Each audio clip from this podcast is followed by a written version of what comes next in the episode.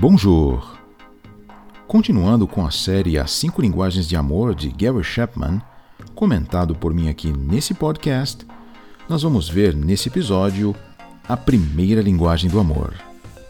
Palavras de afirmação.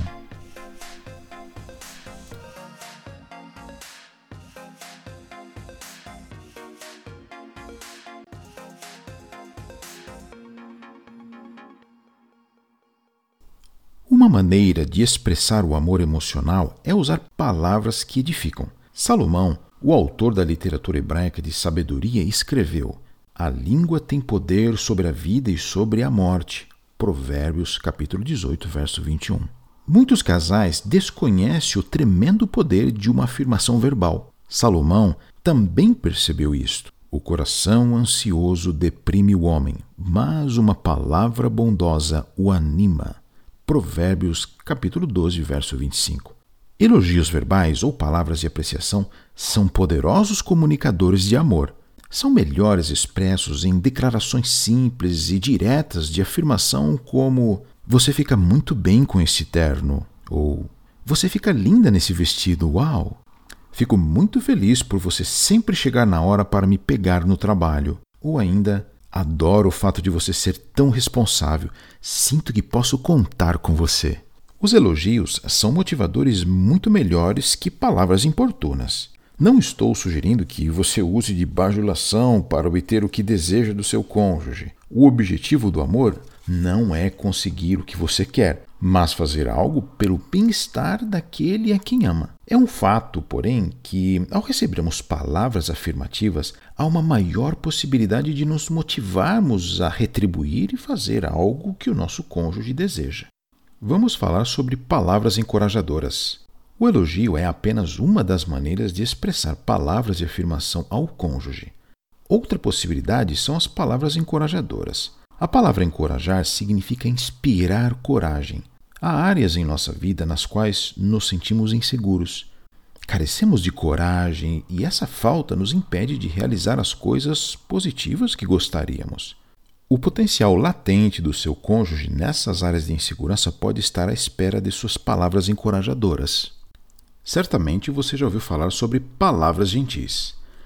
O amor é gentil. Se quisermos comunicar o amor verbalmente, devemos usar palavras gentis. Isso tem a ver com nossas maneiras de falar. A mesma frase pode ter dois significados diferentes, dependendo de como ela é dita. A declaração "Eu amo você", dita com gentileza e ternura, pode ser uma genuína expressão de amor. Mas o que dizer de "Eu amo você"? O ponto de interrogação muda todo o sentido. Às vezes as palavras dizem uma coisa, mas o tom de voz diz outra. Enviamos mensagens ambíguas. Nosso cônjuge normalmente interpreta a mensagem com base em nosso tom de voz, não de acordo com as palavras que usamos. Guarde bem isso. É o tom de sua voz quem define a tradução do que você está falando para sua mulher ou para o seu marido. Na frase "Adoraria lavar a louça hoje à noite", dito num tom de reclamação, não será recebido como expressão de amor.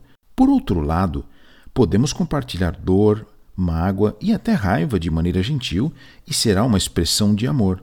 A frase "Fiquei decepcionada e magoada por você não se oferecer para me ajudar esta noite", dita de maneira honesta e gentil, pode ser uma expressão de amor. Observe bem essa dica. A pessoa que fala quer ser conhecida por seu cônjuge. Ao compartilhar seus sentimentos, ela dá passos para construir intimidade. Está pedindo uma oportunidade de discutir uma ferida com o propósito de encontrar cura. Nossa maneira de falar é muito importante.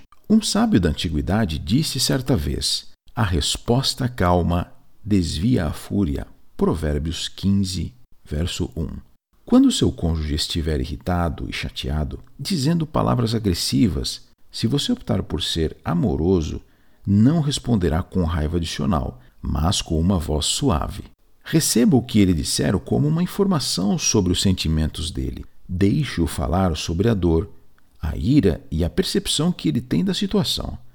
Procure se colocar no lugar dele e enxergar as coisas através de seus olhos. E então, expresse de maneira suave e gentil sua opinião a respeito dos sentimentos dele. Se você cometeu alguma falha, confesse o erro e peça perdão. Se seu ponto de vista for diferente do dele, explique sua percepção de maneira gentil. Busque o entendimento e a reconciliação, em vez de impor sua percepção pessoal ou maneira lógica de interpretar a situação. Assim é o amor maduro, o sentimento que buscamos se quisermos ter um casamento saudável. Agora tome nota disso aqui que eu vou te falar. O amor não mantém uma lista de erros cometidos. Quando eu for vítima de um erro de meu cônjuge e ele confessar dolorosamente e pedir perdão, tenho duas opções: justiça ou perdão. Se escolher a justiça e tentar retribuir ou fazê-lo pagar pelo erro, assumirei o papel de juiz e meu cônjuge, consequentemente, de criminoso.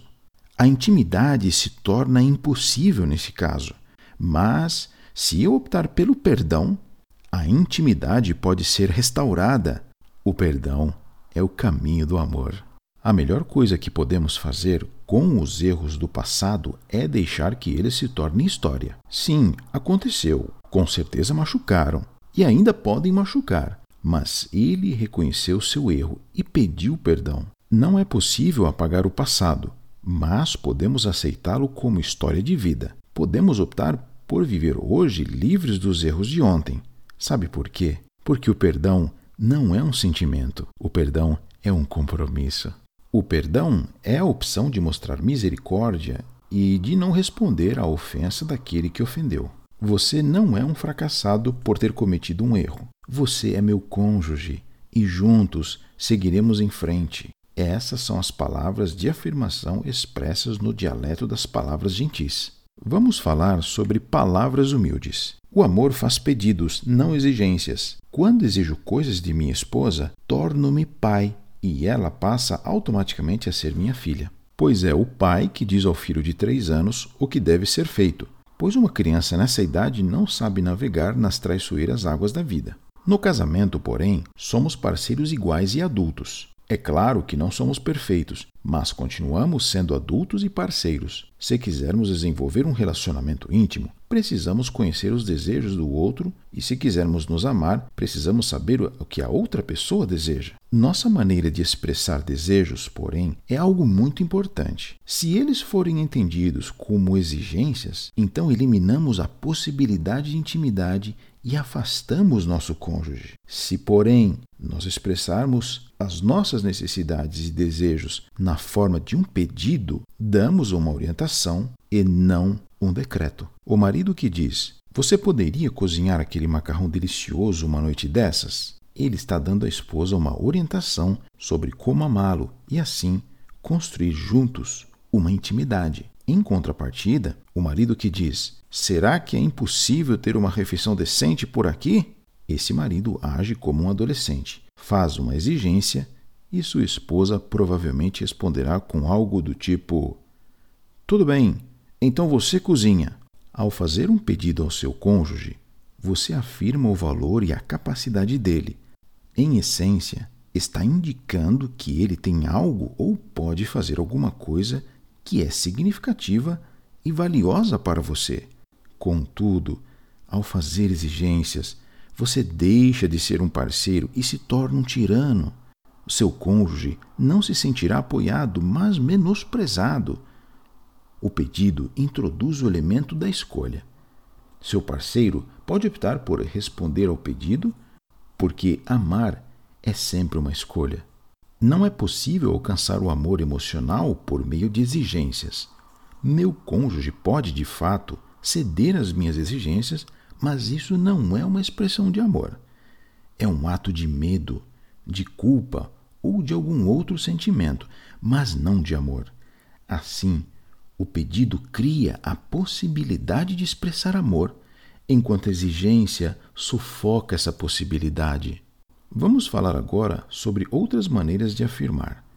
Palavras de afirmação são uma das cinco linguagens básicas do amor. Nessa linguagem, porém, existem vários dialetos. Para o psicólogo William James, é bem possível que a mais profunda necessidade humana seja a de sentir-se apreciado. As palavras de afirmação satisfazem essa necessidade em muitas pessoas.